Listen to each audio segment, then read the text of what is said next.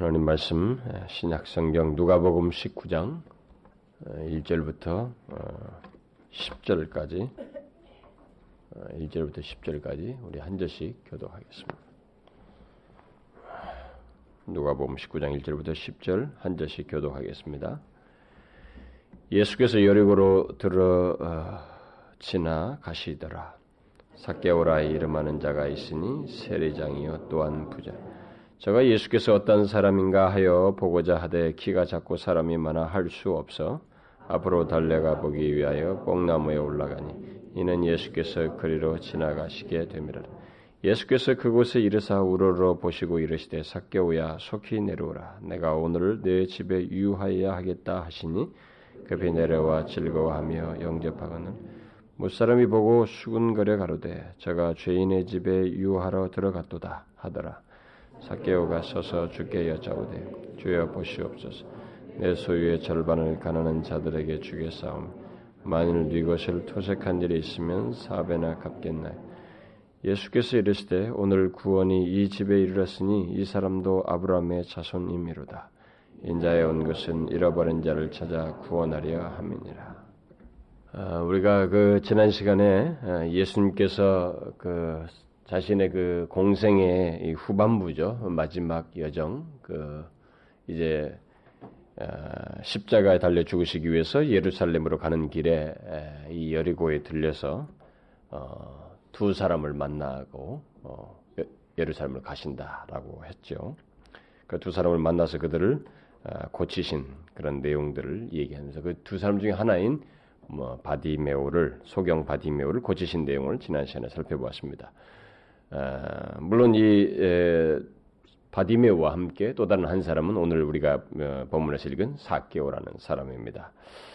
어, 떤 사람들은 그 마태의 기록을 가지고 어, 예수님께서 두 소경을 만난 것으로 말을 하고 있습니다. 여기 여리고에 들어와서 한 소경이 바디메오만이 아니라 두 소경을 만난 것으로 어, 말을 하기도 합니다. 근데 그래서 그 어떤 사람은 그 두 사람 중에 하나가 바디메오일 것이다 라고 말하는 사람이 있고 어떤 사람은 어, 그두 사람과 이 바디메오는 각각 다른 소경들이다. 워낙 이 큰 도시이고 소경들이 많았기 때문에 거기서 다른 다른 시기에 두 소경을 한 것이고 이 바디메오는 그들과 다른 것이다. 그래서 마지막 여정 속에는 이 바디메오와 어, 사, 삭개오를 만나서 가신 것이다. 뭐 이렇게 설명도 합니다. 제가 여러분들이 또 마태복음 읽다가 오해할까봐 제가 간단히 얘기를 하는 것입니다. 어쨌든 어, 뭐 저는 이 누가복음의 기록을 따라서 주님께서 이 마지막 그 십자가를 지시길 가는 여정 속에서 음, 두 사람을 이렇게 어, 찾아서 만나 주시고 그들을 고치신 이 사실을 어, 우리가 지금 살피는데 지난 시간은 바디메오 있고 오늘은 이 사개오입니다. 이 사개오는 여러분들이 너무 잘 알죠. 우리가 뭐 정말 어려서부터 아주 많이 들었습니다. 교회를 어려서부터 다닌 사람들은 이 사개오 얘기는 뭐 달고 달 정도로 우리가 많이 들은 내용입니다. 그러나 어, 사케오의 얘기는 어, 우리에게 여러 가지 진리를 얘기합니다. 한 가지 그냥 비유적으로 어떤 그림으로 그리는 장면만이 아니고 여러 가지로 여기서 우리에게 전하는 메시지가 있고 또 우리가 지금 계속 살펴보는 대로 예수를 만나면 사람이 바뀐다고 하는 이 내용과 관련해서 이 사개월을 통해서 볼 어떤 또한 중요한 내용이 있습니다. 자 그러면 이제 어, 오늘 여기서 어, 그 어, 주님께서 이 사개월이라는 사람을 어, 떻게 마지막 여정 중에서 찾아오셔서 만나시고 또 그를 고치셨는지 예, 그 내막을 보기 위해서 먼저 우리는 사개오가 어떤 사람이고 또 예수님 만나서 고침받기 전에 그의 상태가 어떠했는지를 어, 먼저 봐야 되겠죠. 자, 음, 사개오라고 하는 이 이름은 어, 의로운 사람이라 또는 어, 순결한 자라라는 그런 뜻을 가지고 있습니다. 아마 이것은 부모가 어, 이 사개오의 부모가 아마 그런 뜻을 생각하고 이렇게 우리도 그러잖아요. 뭐 아이 여러분들 뭐 우리 이름 많이 지었잖아요. 그때 부르고 뭔가 그런 또 성경적인 그런 신앙적인 내용들을 가지고 이름을 지을 때 우리는 뭔가 그런 것을 기대하고 이 아이에게 하나님께서 그런 어, 은혜를 주시기를 구하는 마음으로 우리가 그런 이름을 짓듯이 아마 유대인들도 그런 음, 습성이 있기 때문에 그래서 아마 그런 생각을 하고 어, 이름을 지어준 것 같습니다. 아, 그러나 그는 그런 부모들의 기대와는 다른 사람으로 이렇게 변모해서 그 성장한 시기에는 전혀 다른 사람이 되어 있었죠. 오늘 본문을 보니까 그는 자기 백성들로부터 어, 미움받고 정죄받는 어, 지배국의 그 앞잡이가 되어서 삶을 살아가고 있는 것을 보게 됩니다. 그것을 우리는 그의 직업이 세리장이라는 말 속에서 우리가 보게 되죠. 우리는 이미 마태라고 하는 사람, 이 세리였던 이 마태의 변화를 통해서 당시 세리가 어떤 사람이었는지 우리가 이미 살펴본 바 있습니다. 그런데 이 본문은 이 사개오가 어, 단순한 세리가 아니고 세리장이었다라고 예, 기록하고 있습니다. 당시 팔레스틴에는 세 군데, 이 팔레스틴 땅에 로마의 속구가 있는데 이게 큰 지역으로 세, 3등분해 해가지고 거기에 이 세 곳에 어, 세관을 두었습니다.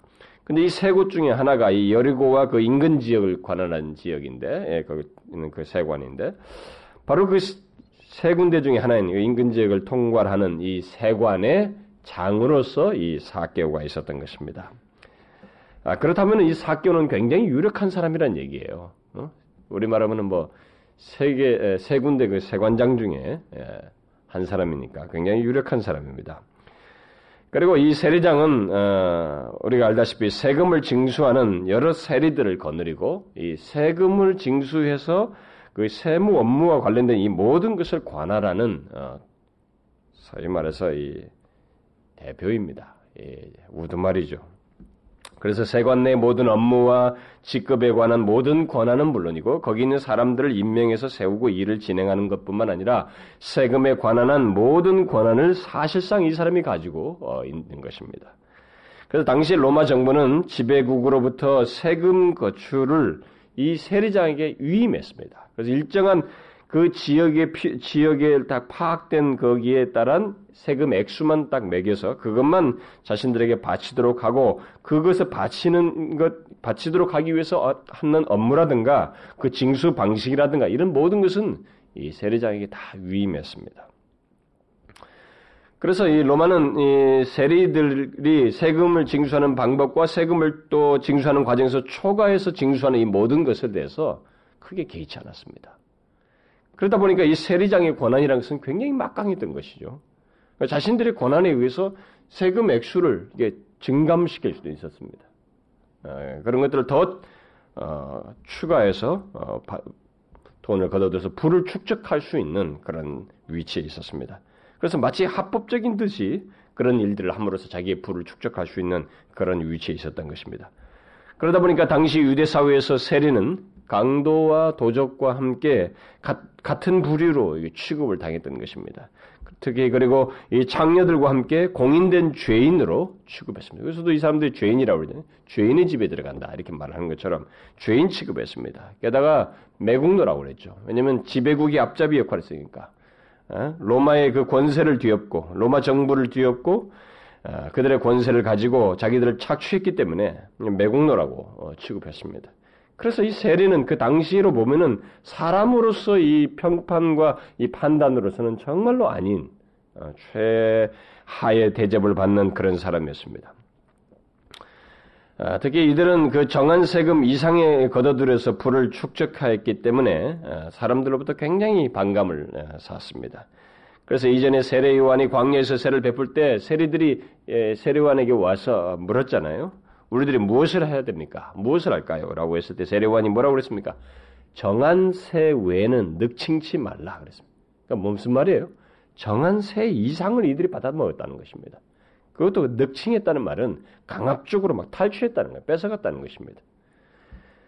사케오가 바로 그런 모든 사람들의 장이었습니다. 우두머리였어요.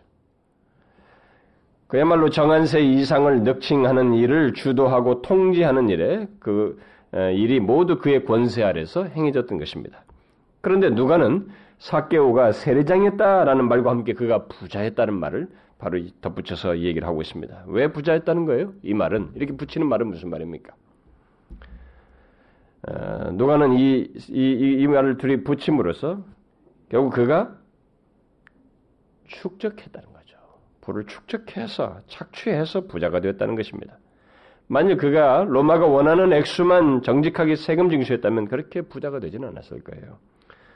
저는 사케오가 누가의 말대로 이미 부자가 되어서 여기서 이미 부자라고 지금 묘사하고 있는데 이미 부자가 되어서 그 물질적인 부유함을 마음껏 누리고 있는 상태에 지금 있다고 생각이 됩니다. 본문의 묘사는 그리고 그는 그런 계속적으로 자기 부를 더 늘릴 수 있는 위치에 있어요. 특별한 일이 없는 한은 계속 자기가 원하는 부를 더 축적할 수 있습니다.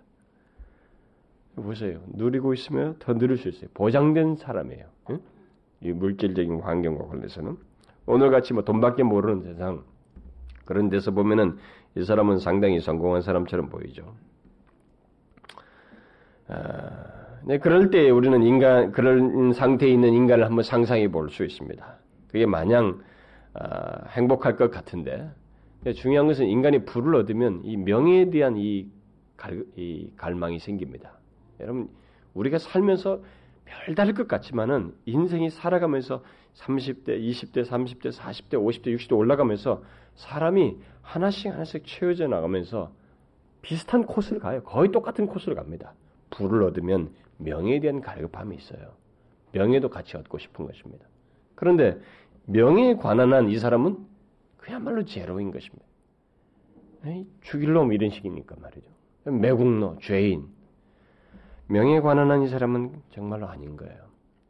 그러니까 그런 불균형 속에서 이 사람은 뭔가 이 공허함을 가지고 있는 것이 분명합니다. 그런 사람이에요. 뭔가 공허한 사람입니다. 동족들로부터 멸시받는. 근데 그런 상태 속에서 그는 아, 일반적으로 가질 수 있는 그런 그 어떤 내면의 상태를 가지고 어, 삶의 권태와 이런 공허감 같은 것을 가지고 어, 있었을 게 뻔합니다. 여러분 사람들이 삶의 권태기를 다 경험하잖아요. 그게 이제 신체상의 권태도 겪지만은 환경 속에서 더 이게 가일층돼서 공허감을 겪습니다. 그래서 사람들이 많이 소유가 있고 있는데도 그 공허감이 해결이 안 돼요. 네, 그렇죠? 그게 있습니다. 바로 이 사람이 그런 상태에 있다고 우리는 말할 수 있어요. 그런데 어느 날 수많은 사람들이 예수님을 따르는 것을 보게 되었습니다. 어쩌면 그는 수많은 사람들이 동행하고 어, 동행하는 이그그 막그 어, 그, 그 뭡니까 이 어? 물건을 팔고 세건 어, 이동하고 하는 이 모든 것을 다 자기를 거쳐야만 하고 그러니까 지나가는 사람들부터 수많은 접촉을 통해서 이미 예수 그리스도에 대해서 어, 나사렛 예수에 대해서 많이 들었을 거예요. 소문을 안 들었을 리가 없습니다. 그 주, 그런 위치에 있었기 때문에 그런 이미 많이 정보를 들었을 거예요. 그런데 바로 그분이 자기가 있는 곳을 지나시는 것을 보게 된 것입니다. 사개오는 이 주님이 지나시는 것에 대해서 오늘 본문의 이 흐름 속에서 보면 주저함이 없어요. 주저함이 없이 그가 어떤 사람인지를 보고 싶어 했습니다. 도대체 그가 어떤 사람인지. 그래서 대단히 적극성을 띄었습니다. 그가 예수님을 보려고 취한 행동이나 뒤에 예수님께 보인 반응을 볼 때 그는 아주 적극적인 사람인 것을 보게 돼요. 그리고 결단성이 있어 보여요. 보면은. 그런 예수님을 대충 보고 어, 이렇게 보고자 한 사람이 아닙니다. 또 보려다가 자기가 너무 키가 작으니까 장애물이 있으니까 그냥 포기한 그런 사람이 아니에요. 그런 키 작은 자신의 핸디캡을 극복하기 위해서 그 방법을 찾은 사람입니다. 그래서 예수님이 지나가실 길에 앞서 가가지고 뽕나무가 있어서 그 뽕나무에 올라가서 다 기다리고 있었던 사람이에요. 굉장히 적극적이죠. 굉장히 적극적입니다. 저는 사개오가 그렇게 행동한 과정을 천천히 생각해 보았어요. 이게 내가 한번 감정이입을 시켜가지고 내가 그 위치에서 그렇게 할 수 있는지, 그렇게 한다고 했을 때 어떤 태도를 취할 것인지 한번 가만히 감정이입을 시키고 한번 생각을 해 보았습니다. 그게 과연 흔한 행동이겠는가? 모든 사람이 다 취하는 행동이겠는가? 이게 생각을 해 보았어요. 대답은 그렇지 않다고 생각이 돼요. 이는 흔한 행동이 아닙니다. 모두가 다 그러는 거 아니에요. 그런 면에서 그는 아, 대단히 적극적이고 결단성이 있는 사람으로 보여져요. 그 무엇보다도 예수님이 어떤 분이신지를 굉장히 알고 싶어 했어요. 그리고 만나고 싶은 마음이 한켠에 있는 사람이에요. 그분을 한번 꼭 보고 싶은 그런 마음으로 아, 적극적으로 그런 태도를 취한 것입니다. 아, 근데 우리가 이런 모습을, 우리가 지금까지도 많은 사람을, 예수를 만난 사람들을 살펴보고 있습니다만은, 어, 지금까지 예수를 만났던 모든 사람들에게서 이와 같은 모습이 다 보여요. 그렇죠? 우리는 공통적으로 그런 것을 발견하게 됩니다. 예수를 만났던 사람들 중에 대부분은 어떤 장애물과 방해거리가 있어도 그것을 넘어서서 주님께 다가와요. 주님 만나고자 합니다. 한결 같습니다. 지난 시간에 살핀 소경 바디메오도 사람들이 시끄럽다고 말렸잖아요. 어? 조용히 좀 하라고 말. 그런데 주님을 만나려고 하는 사람들은 다 그런 적극성을 갖습니다. 만나고 싶어요. 사케오도 예외가 아니었습니다. 그러니까 여러분 이런 걸 우리가 잘 기억해야 됩니다. 예수를 만난 사람, 예수를 만나는 사람들은 사실상 이게 맞물려 있어요. 음, 이런 면에서 특징을 볼 수가 있습니다. 학교도 예외가 아니에요. 그도 예수님을 보기 위해서 여러 가지 장애물을 넘어섭니다.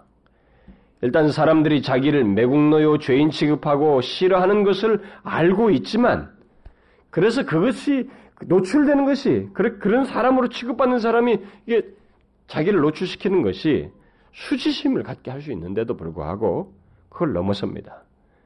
특히 어린아이도 아니잖아요. 그래도 키 작은 게 뭐, 키 작다고 놀래될 수 있단 말이에요. 음, 성인입니다. 성인으로서. 그리고 세리장이라고 하는 지위를 가진 사람으로서 키가 작은 게 핸디캡을 넘어서요. 충분히 놀림감이 될 수 있는데 그걸 넘어서서 예수님을 보고자 하는 것입니다. 장애물을 극복합니다. 그런 모든 장애물을 넘어서서 예수님이 지나가실 자리에 달려가서 그걸 다 기다리고 있는 거예요. 저는 예, 제 개인적으로 그렇습니다. 저는 제가 남에게 칭찬받을 일이든 좋은 일로도 사람들 앞에 제가 노출되는 것에서 때로는 이렇게 조금 부끄러워요. 좀 그렇습니다. 노출되는 거 별로 좋아하지 않아요. 싫어합니다. 그런데 이 사람은 죄인이에요. 응? 죄인 취급받고 있고 그렇게 사람들 무시되는데도 공개적으로 그, 그 무시받는 장신이 이 공개적으로 드러나는 장, 자리인데도 그걸 넘어섭니다. 사실 예수님 앞에는 우리의 모든 허물과 핸디캡과 열등함 같은 것들이 사실 문제가 되지 않죠. 오히려 그런 것들이 치유되고 그분에 의해서 다 다루짐으로써 자유하게 되고 이렇게 오히려 그 정말 풍요로움을 갖게 되는 계기를 하죠. 그 때문에 주님께 나아가는 데 있어서 장애될 만한 것이 사실 우리에게는 없습니다. 인간에게는. 주님은 아무리 극단적인 죄를 범했다 할지라도 극심한 범죄를 범한 사람이라 할지라도 그것이 자신에게 나오는데 장애가 되지 않는다는 것을 성경을 통해서 충분히 보여주었습니다. 나중에 십자가상에 달려있을 때도 그 강도도 그렇게 하거든요.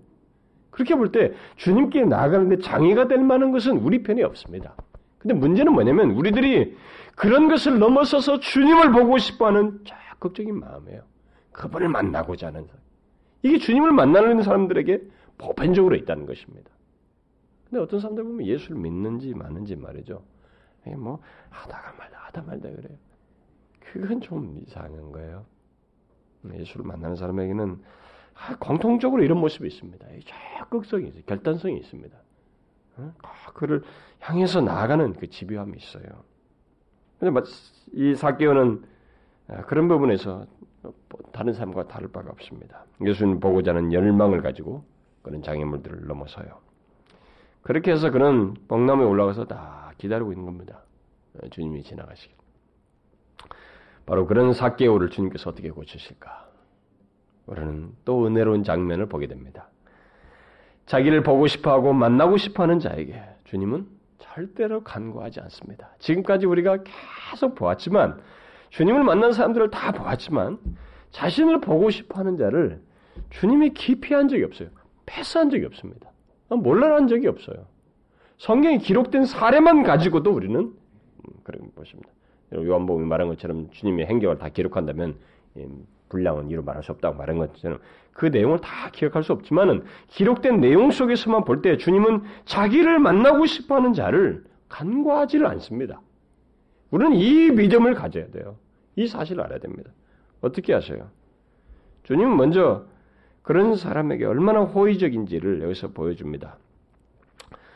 어, 사실 그것은 사개오에 대한 특별한 배려를 어, 그리고 개인적인 관심을 나타내는 장면이죠. 음, 어, 주님께서 분명히 몇 겹으로 쌓여서 그러니까 키 작은 자신이 몇 겹으로 쌓였으니까 예수님이 안 보이니까 지금 글로 간 거란 말이에요. 뻥나무로. 그러면은 몇 겹으로 쌓여서 주님을 둘러치고 사람들이 무리들이 옹이해서 가고 있다면은 그런 상황 속에서 예수님은 이, 무시 이거 안 보일 수도 있는 거예요. 안 보고 갈 수도 있는 것입니다. 얼마든지. 그런데 에, 주님은 아셨어요. 아시고 있습니다. 그래서 자신을 찾는 자를 아셔요. 그래서 그 앞에서 멈춘 것입니다. 그리고 사케오라고 하는 그 개인적인 이름을 부르셔요. 사케오야. 우리는 이 호칭이 불러진 것에 대해서 주목해야 됩니다. 사케오를 아셨습니다. 미리. 아셨고 그를 자신을 찾는 그를 미리 아시고 그의 이름을 부르셔요. 이 말은 뭐예요? 주님은 자신을 찾는 자를 개인적으로 만나신다는 거예요. 절대 다수 속에서 사람을 취급하지 않고 그 사람 개인을 만나신다는 것입니다. 뭐 유명한 스타가 자기를 환호하는 사람들에게 눈길 한번 주고 손을 흔들어 가는 게 아니고 바로 자신을 찾는 그 당사자를 지목하여 찾습니다. 그리고 만나셔요. 사케오야. 이것은 하나님께서 우리를 향해서 취하시는 굉장히 은혜로운 태도입니다. 이것을 저와 여러분이 알아야 됩니다. 그래서 예수를 믿는 것을 어렵게 여기는 것은 어렵게 여기는 그 주님을 향해서 나가는 것을 뭔가 싫다거나 무슨 억지로 생각하거나 이상하게 생각하는 주님을 아직 알지 못하고 그분을 영접할 마음이 없고 알고자 하는 마음이 없는 우리의 이미 부패된 상태의 마음, 그 상태의 지배를 받고 있기 때문에 그래요. 주님은 자신을 찾는 자, 이게 이런 분이시라고 하는 것을 우리는 알고 나아가야 됩니다. 그를 부르십니다. 개인적으로. 항상 우리를 고치실 때 이런 식이에요. 뭐 붕어빵을 찍어내듯이 기계적으로 대하지 않습니다. 자신을 찾는 자의 모든 것을 아시고 그에게 개인적으로 다가가시는 분이십니다. 그래서 그 사람 당신 그 사람 자신 개인을 그가 만나서 고치시는 겁니다. 그래서 여러분과 저희가 각각이 다 달라요, 사실 유사한 것 같은데 이 상태, 상황 이런 비슷한 게 있죠, 그러니까 그런 것들. 그래서 그것을 하나님이 개별적으로 다루셔요. 그래서 왜 저 사람에게는 저렇게 하고 나는 이렇게 하냐 이렇게 할 수 없을 만큼 하나님이 개별적으로 타이밍과 수단과 이 방식이 다 다르고 각자에 대해서 취급하시는 이 모든 것에서 그 사람의 개별성을 개인적으로 다가오셔서 아시고 이렇게 다루셔요. 여러분 그걸 아셔야 됩니다. 그래서 주님의 다루심은 우리를 이렇게 고치시는 것은 신비스럽습니다. 정말로 은혜로워요. 막연하게 대하지 않습니다. 그래서 사개월을 부르신 뒤에 주님께서 어떻게 하셔요? 속히 내려오라. 내가 오늘 내 집에 유하여 하겠다. 이렇게 말씀하셨습니다. 무엇입니까? 사개오는 사개오를 더욱 구체적으로 고치시기 위해서 주님께서 그와 개인적인 시간을 갖기를 원합니다. 그와 교, 개인적인 교제를 갖기를 원해요. 특별한 시간을 갖기를 원합니다. 여러분, 우리가 주님을 만나는 과정 속에서 이런 게 필요해요. 이게 뭐 예수를 한번 믿어볼까? 가지고 예배당에 와서 뒤에서 싹 앉아가지고 설교 한번 들어보고 그 예수가 그 누구인지 자신에게서 직접적으로 주님을 향해서 자발적이고 자신의 진심이라고 할 만한 것이 주님께로 향하지도 않으면서 주님을 믿는다는 것은 아니에요, 여러분. 그것은 있지 않아요. 주님은 우리를 고치시기 위해서 이 개인적으로 다가오십니다. 개인적인 교제 시간을 갖기를 원해요. 우리를 특별하게 대하기를 원하십니다. 그러니까 나는 뭐 설마 나 같은 거 뭐 이렇게 하다가 어쩌다 되겠지 그렇지 않아요. 여러분 구원의 역사를 절대 얕잡아 보는 거 아닙니다. 하나님의 구원의 역사는 주도 면밀합니다. 그리고 그 구원을 실행하시는 그분의 입장에서 보면은 굉장한 마음이 쓰여지고 있다고 하는 것을 우리가 보게 돼요. 아주 상, 세세하게 마음이 쓰여지고 다루시고 있다는 것을 우리가 생각해야 됩니다. 아, 주님께서 근데 여기서 이 그와 개인적인 교제를 하기 위해서 개인적으로 다루시기 위해서 어, 그 집에 유하겠다 이렇게 말씀하신데 이 말씀 속에서 우리 좀 어조가 좀 이상하죠. 어, 주님께서 사개오에 하신 말씀이 어, 조금 우리들의 평상시 듣는 말과 좀 다른 어조를 쓰고 있는 것을 보게 됩니다. 그렇죠? 처음 만난 사람인데 내가 네 집에 유하여야 하겠다 이렇게 말씀하셨어요. 우리는 아무리 그, 어, 그, 우리가 어떤 사람을 존경한다고 할지라도, 뭐, 누가 나를 존경한다 고 할지라도, 내가 그 사람에게 오늘 당신 집에 유해야 되겠다. 유해야 되겠습니다. 이런 식의 어조는 안 씁니다. 우리는 어떻게 씁니까?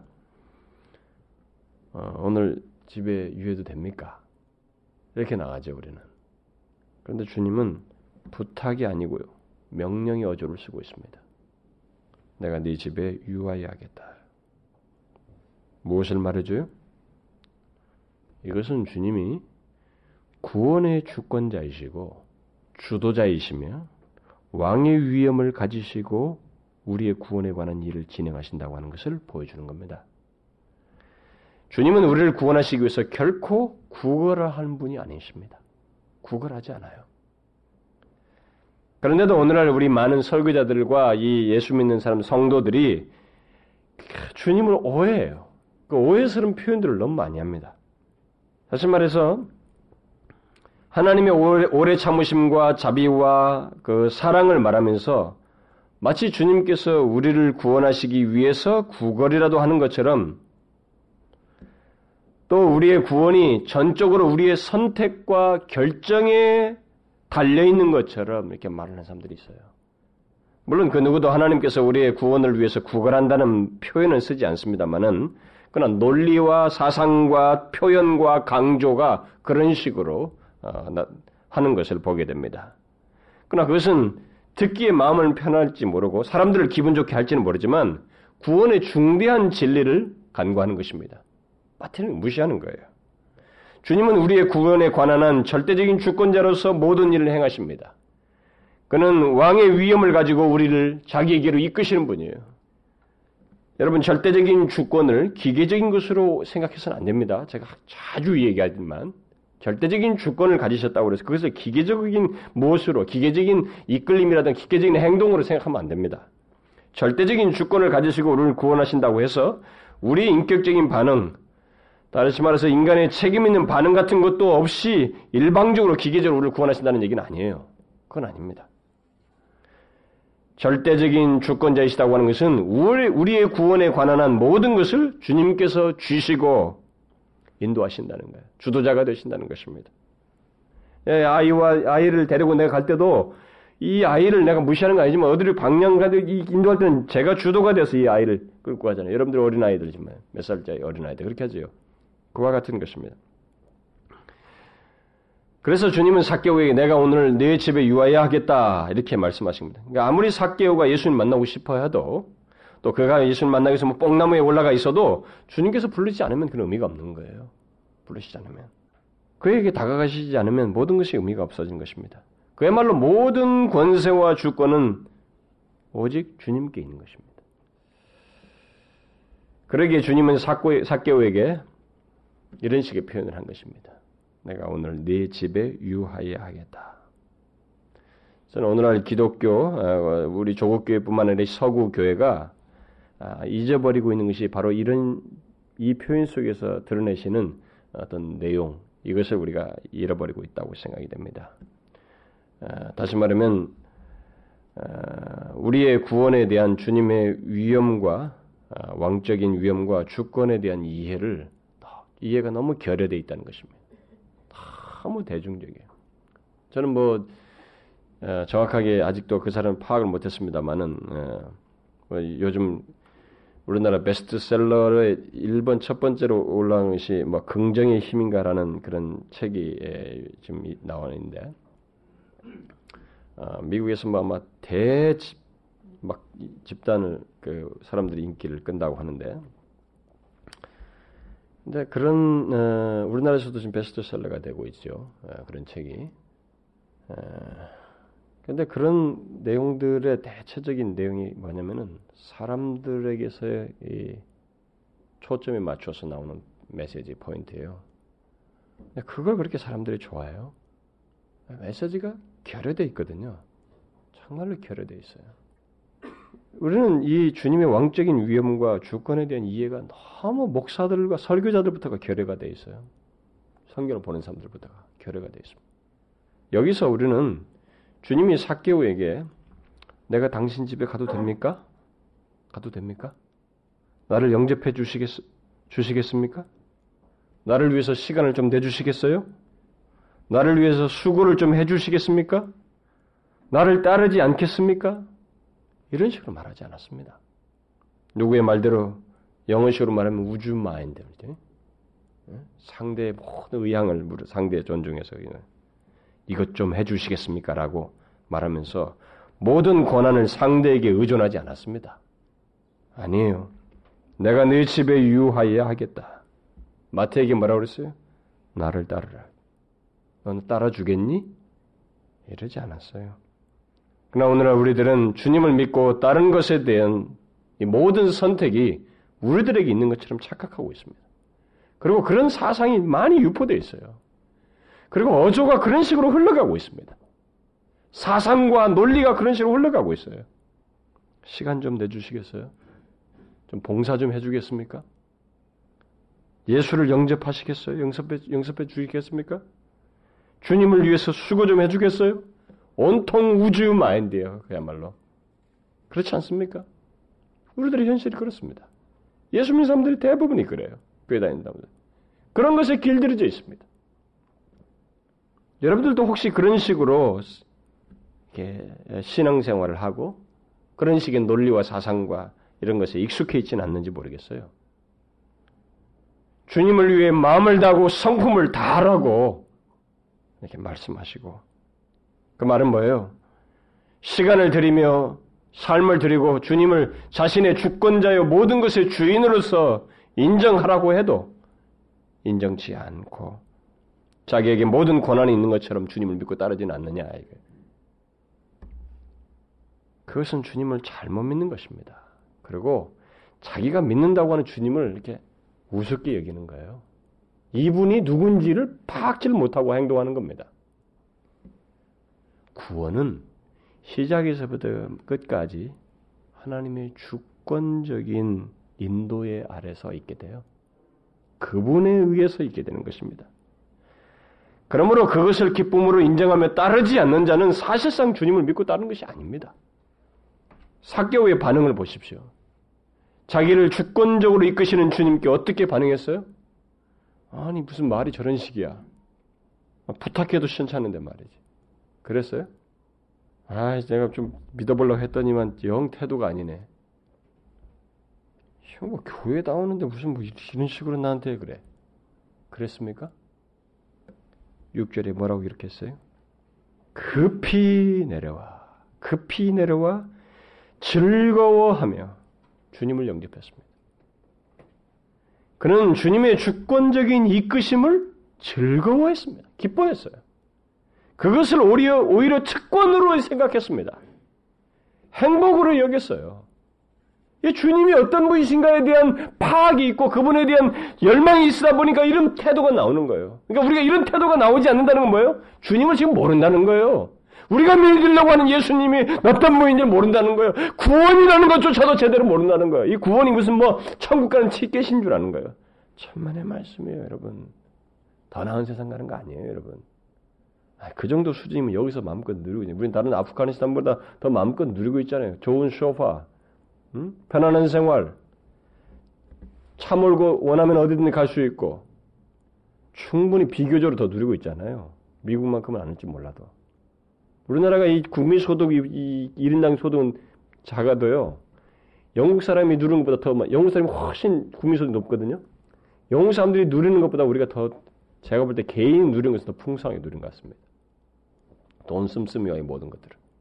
그런데도 모자라서 뭐 예수 믿어가 더 좋은 세상에 가서 편안하게 살아보겠다 이겁니까? 그건 아니란 말이에요. 이, 이런 반응이 그 예수가 어떤 분이신지 알게 될 때는 자기를 불러준다는 것만으로도 이렇게 반응하는 거예요. 그게 특권과 행복으로 여기는 것입니다. 이 같은 반응을 볼 때 주님께서 사개오에게 개인적으로 다가가셔서 하신 이 주권적인 말씀이 결국 뭐예요? 이 사람을 고치고 있는 거예요. 다루시고 있는 것입니다. 그래서 주님의 주권적인 말씀에 의해서 고침받아야 되는 것입니다. 예수를 만나는 사람들에게.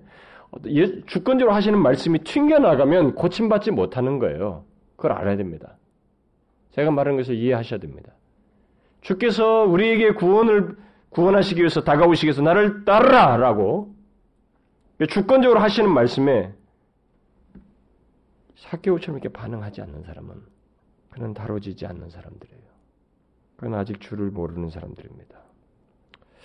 사람들 중에는 이런 하나님께서 우리를 주님께서 우리 구원하시기 위해서 하시는 이 주권적인 말씀을 이렇게 싫어하는 사람들이 많습니다. 거부반을 일으킨 사람들이 많아요. 내가 네 집에 유하여 하겠다. 이런 식의 어조. 나를 따르라. 나를 따르려거든 자기 십자가를 지고 자기를 부인하고 나를 쫓아라. 나를 따르려거든 다른 무엇보다도 나를 사랑해야 된다. 모든 어떤 것보다도 나를 더 사랑해야 된다. 이런 말을 싫어합니다. 그러나 구원받은 자들은 그 말씀을 기쁨으로 받아들여요.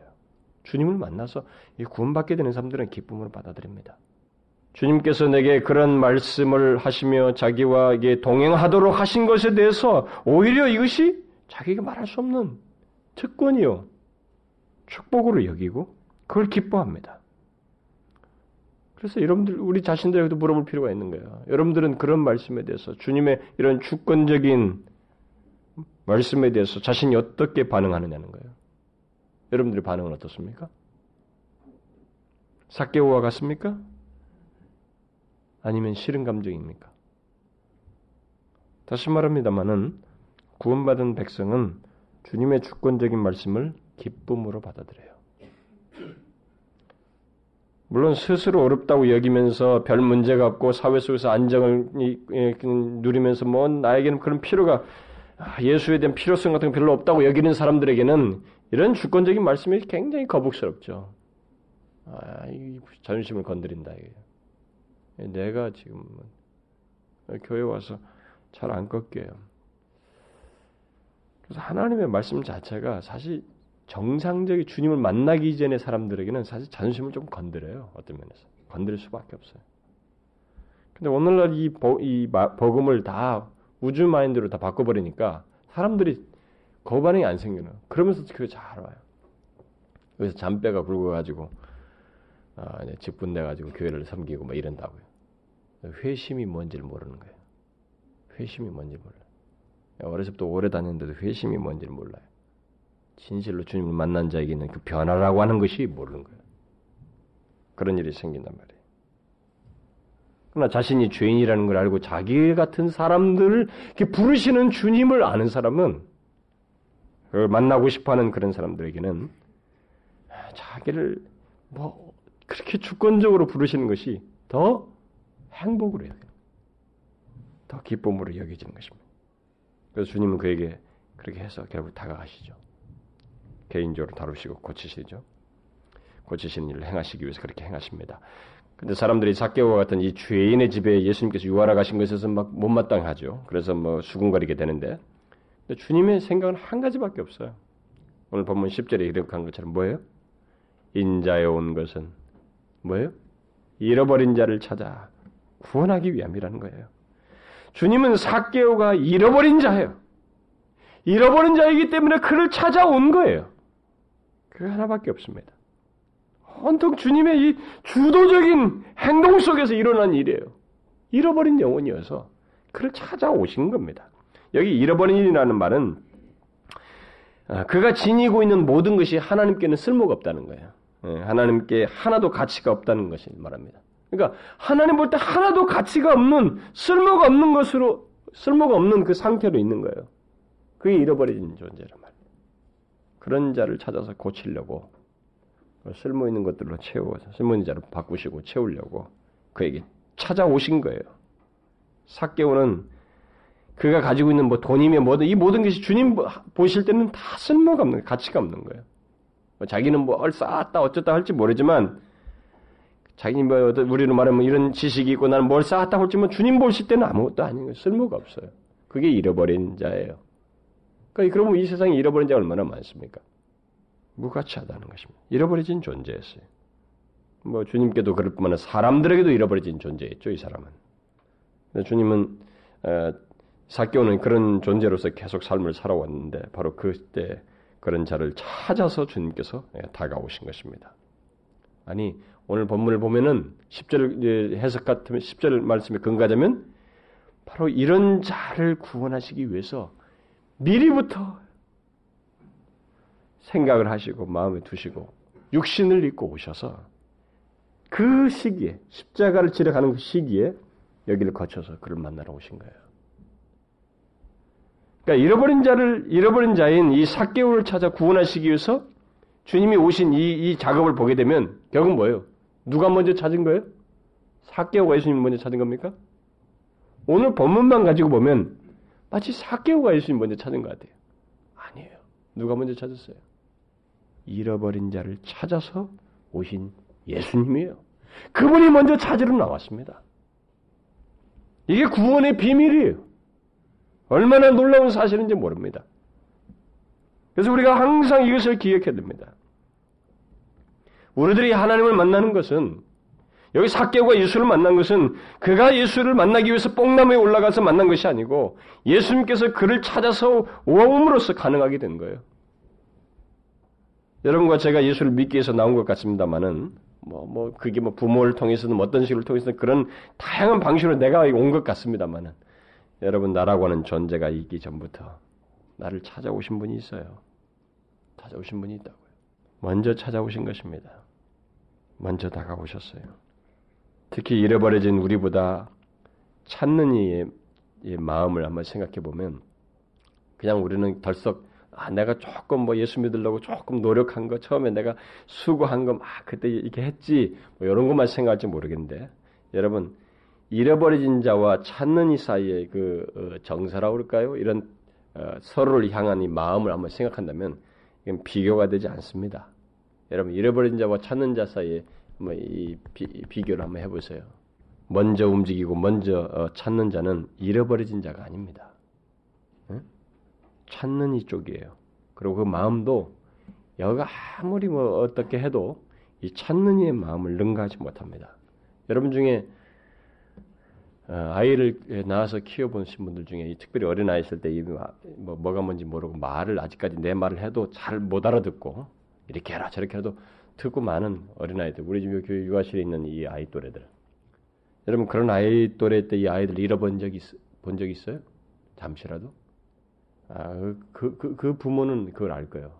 잃어버린 자를 찾는, 찾는 이쪽의 마음이 어떠한지. 저도 우리 이 둘째 놈 그 잊어버렸잖아요. 여기서 언젠가. 세 살 땐가, 잠시. 혼자 예, 예, 엘리베이터 타고 내려가지고 어디로 사라져가지고 우리가 막 차고 난리했지 않습니까?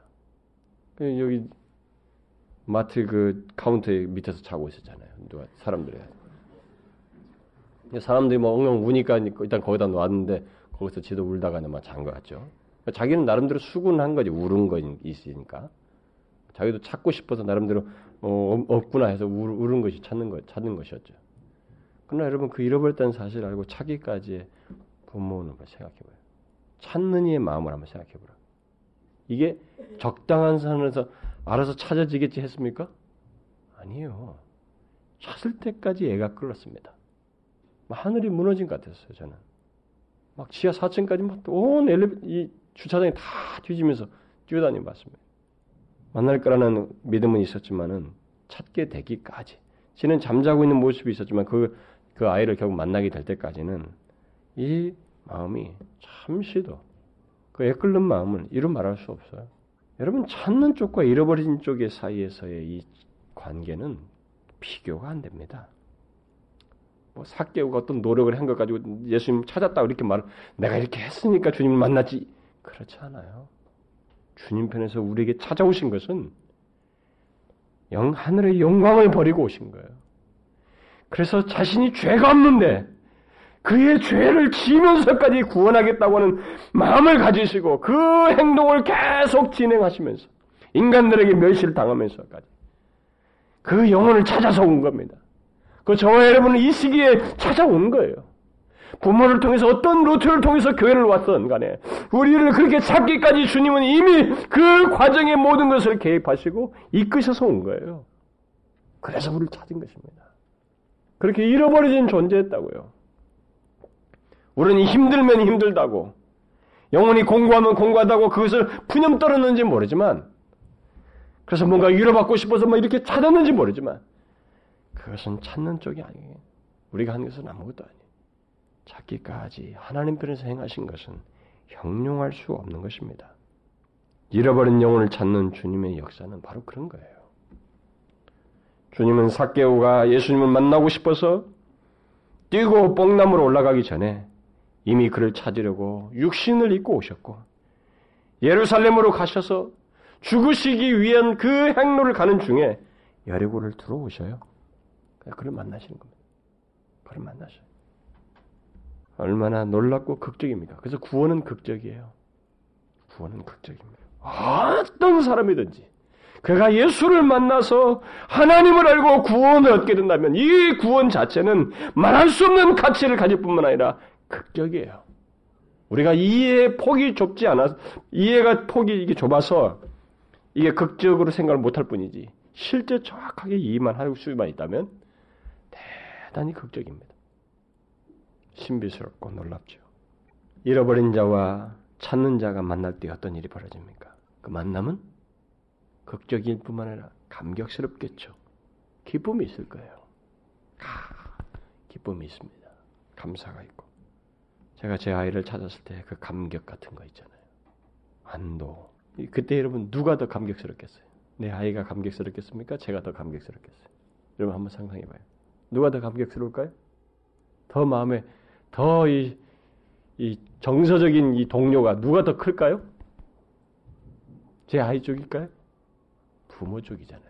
찾는 이 쪽이라고. 이것은 구원의 역사에서도 똑같습니다. 그래서 누가 보면 15장에 잃어버린 비유가 생각나요. 양, 동전, 탕자. 이 비유를 얘기하면서 끝에마다 반복적으로 얘기하는 건 뭡니까? 잃어버린 자를 찾는 회개에 돌아온 것 때문에 그 아버지가 얼마나 기뻐해요. 그 잃어버린 것을 찾는 아버지의 얼마나 기쁨을 말합니까? 그게 하나님 아버지의 기쁨이란 말이에요. 그러면서 한 사람이 회개에 돌아올 때 천국에서 뭐가 일어나는다 천사들의 잔치. 그게 이의 심정이에요. 잃어버린 자를 찾는 이의 심정이라고요. 먼저 행하시는 것이라고요, 그분이. 그래서 우리는 사개오 입장에서 생각할 수 있는 것은 너무 작은 거예요. 잃어버린 자를 찾아오시는 이 주님의 그 행동, 과정, 십자가를 지시기 전에 들려서 만나주시는 이 장면, 그를 고치시는 아름다운 발걸음이에요. 놀라운 행동들인 것입니다. 그래서 이 만나면 감격이 있죠. 그래서 예수를 믿게 됐을 때, 주님을 알게 됐을 때, 하나님 편에서도 그런 기쁨이 있겠습니다만은, 이 찾은바된 잃어버린 자도 감격이 있죠. 그래서 이 사개오가 막 기뻐하잖아요. 기뻐서 즐거워하지 않습니까? 그것은 우리가 예수를 믿게 만나게 됐을 때 모든 사람들에게 보편적으로 갖는 것입니다. 어, 여러분 여러분도 기쁨과 감격이 있죠. 저도 예수를 처음 알게 됐을 때 그때 기쁨과 감격은 잊을 수가 없습니다. 내 인생이 새롭게 달라지는 거죠. 비록 어린 나이지만 뭔가를 알게 되는 거죠. 그리고 이런 기쁨과 감격은 정서적인 것으로만 끝나지 않죠. 어떻게 해요? 삶으로 의지적인 반응으로 이어지게 되어 있습니다. 예수를 만났을 때 그래서 사개오가 예수님을 영접한 뒤에 어떤 반응을 보여요? 8절에 회개를 하고 있습니다. 우리는 7절과 8절 사이에 어떤 일이 일어났는지 정확히 알 수 없습니다. 그러나 시간적인 차이가 있다고 봐야 돼요. 그러나 그것은 어, 이 우리 추측을 하는 것은 얼마든지 가능한데 어떤 일이 벌어진지 정확히 몰라도 어, 예수님은 사개오에게 무엇인가를 말씀하셨을 겁니다. 말씀하지 않았다면 내가 네 집에 들어가야 되겠다 이렇게 유아야 되겠다 이렇게 말할 필요 없어요. 단순히 그냥 하룻밤 묵으려고 하는 건 아니란 말이에요. 네? 그를 찾아오셨고 잃어버린 자 찾아서 오셨다 이렇게 말씀하셨고 그러니까 찾아서 뭔가를 그에게 말씀하시고 고치기 위한 거예요. 분명히 뭔가 그 사이에 그 만남 속에서 그 집에 들어가서 이 얘기 하는 말씀을 하셨을 것입니다. 어, 뭐두 사람 사이에만 어, 안쪽으로 더 들어가서 두 사람 사이만 얘기했을 가능성도 있고 또 무리들은 문 밖에 있고 음? 죄인의 집에 들어간다 떠들어댔으니까 문 밖에 있고 문 안쪽 대문 안쪽에 그 공터 같은 뭐 얘기 마당 같은 거죠 여기에서 제자들과 있는 자리에서 어, 예수님과 대화를 했을 수도 있고 뭐 여러 가지 그림을 그려볼 수 있습니다 어쨌든 주님은 사개오에게 말씀을 하셨을 거예요. 그 말씀을 듣고 자신에게 개인적으로 다가오셔서 교제하시고 말씀하시는 주님을 인해서 고침받게 되는 거죠, 결국. 그래서 말씀을 통해서 고침받는 거예요, 여러분. 그래서 하나님 말씀을 계속 듣는 거예요, 우리가. 그거 듣지 않으면 고침받지 않아요. 굳어지는 것밖에 없습니다. 말씀으로 멀어지면 영혼은 굳어지는 것밖에 없어요. 다른 결론 내려올 아무리 여러분들이 적절한 표현을 진다도 그렇지 않아요. 여러분 자신이 잘합니다. 영혼은 굳어져요. 그러나 말씀을 들으면 들을수록 우리는 고침받습니다. 이거 고침받아요. 그래서 어떻게 돼요? 어떻게 결론 냅니까? 그 의지적인 반응이 드러나잖아요. 뭐예요? 자신의 소유 절반을 가난 자에게 주겠다고 말합니다. 그리고 네 것을 토색한 일이 있다면 네 배나 갚겠다고 말합니다. 여기 토색한 일이 있다면이라는 이 말에 문법적인 그 어, 뜻을 감안하면은 사실 토색한 일이 있다는 거예요. 있다는 인정입니다. 토색한 일이 있는데 있는 그것을 네 배나 갚겠습니다. 그 말입니다. 그는 자신의 죄를 입술로만 회개하고 인정하지 않습니다. 인정하지 않고 그 일을 의지적으로 실행코자 했습니다. 우리는 이런 반응을 보게 될 때 우리의 영혼이 고침받게 되는 것은 결국은 어, 이런 삶의 변화를 함께 포함한다는 것을 보게 됩니다. 삶의 변화. 여러분들은 예, 예 수를 믿으면서 이런 반응이 자격이 있었는지 한번 볼 필요가 있어요. 음? 자신들에게 이런 반응이 우리는 예수를 정말로 믿는 사람으로 이런 반응이 있는지 이런 변화가 여기 있었습니다. 분명히 예수를 만나서 생긴 변화예요. 그래서 주님께서 뭐라고 말합니까? 오늘 구원이 이 집에 이르렀으니 이 사람도 아브라함의 자손이로다. 여러분 남의 것을 착취하던 사개오가 예수님 만나서 바뀐 모습을 한번 보세요. 대조를 한번 해보자고요. 적당히 바뀌었어요? 아닙니다. 분명한 변화가 그에게 있었음을 말해줍니다. 예수님을 영접하고 분명히 회개를 했어요. 주님 본문에서 그것을 구원이 이르렀다. 이렇게 말했습니다. 여러분, 구원이 자신에게 이른 것이 무엇인지 아시겠어요? 구원이 내게 이르렀다고 할 때 그것이 뭘 말하는지 아시겠습니까?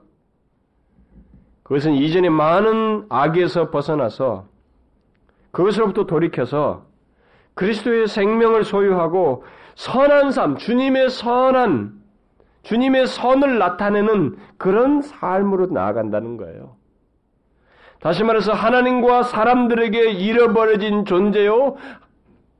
그런 자가 하나님께 찾아진 자가 되고 또 하나님과 사람들에게 무익하고 부적절한 자가 하나님과 사람들에게 유익하고 적합한 사람으로 바뀐다는 것입니다. 이게 사교를 통해서 보여주는 거예요. 주님은 바로 그렇게 사람들을 바꾸시고 구원하시기 위해서 오셨다는 거죠. 그래서 예수를 만나면 진실로 만난 자에게는 이런 변화는 불가피해요. 아, 예수를 만나면서도 삶이 안 바뀐다는 것은 있을 수 없어요. 뭐 어떤 정당한 이론을 얘기하는 것은 좀 거짓말이에요. 여러분 모습은 어떻습니까? 여러분은 하나님과 사람들에게 무익하고 부적절합니까? 무엇인가를 가지고 있으나 잃어버려진 자, 곧 하나님과 사람에게 아무것도 아닌 자로 살고 있습니까? 그런 존재로 있나요? 반대로 주님에게 찾은 바가 되어서 그리스도의 생명을 소유하고 그의 선을 나타내고 있습니까? 하나님과 사람들에게 유익하고 적합한 사람이 있냐는 거예요. 여러분들은 어떤 사람입니까? 예수님을 만났다 안 만났다 나는 예수를 믿는다 안 믿는다 이렇게 단순하게만 말하지 간단하게 말하지 말고 자신에게 그런 변화가 있는지를 한번 보라는 것입니다.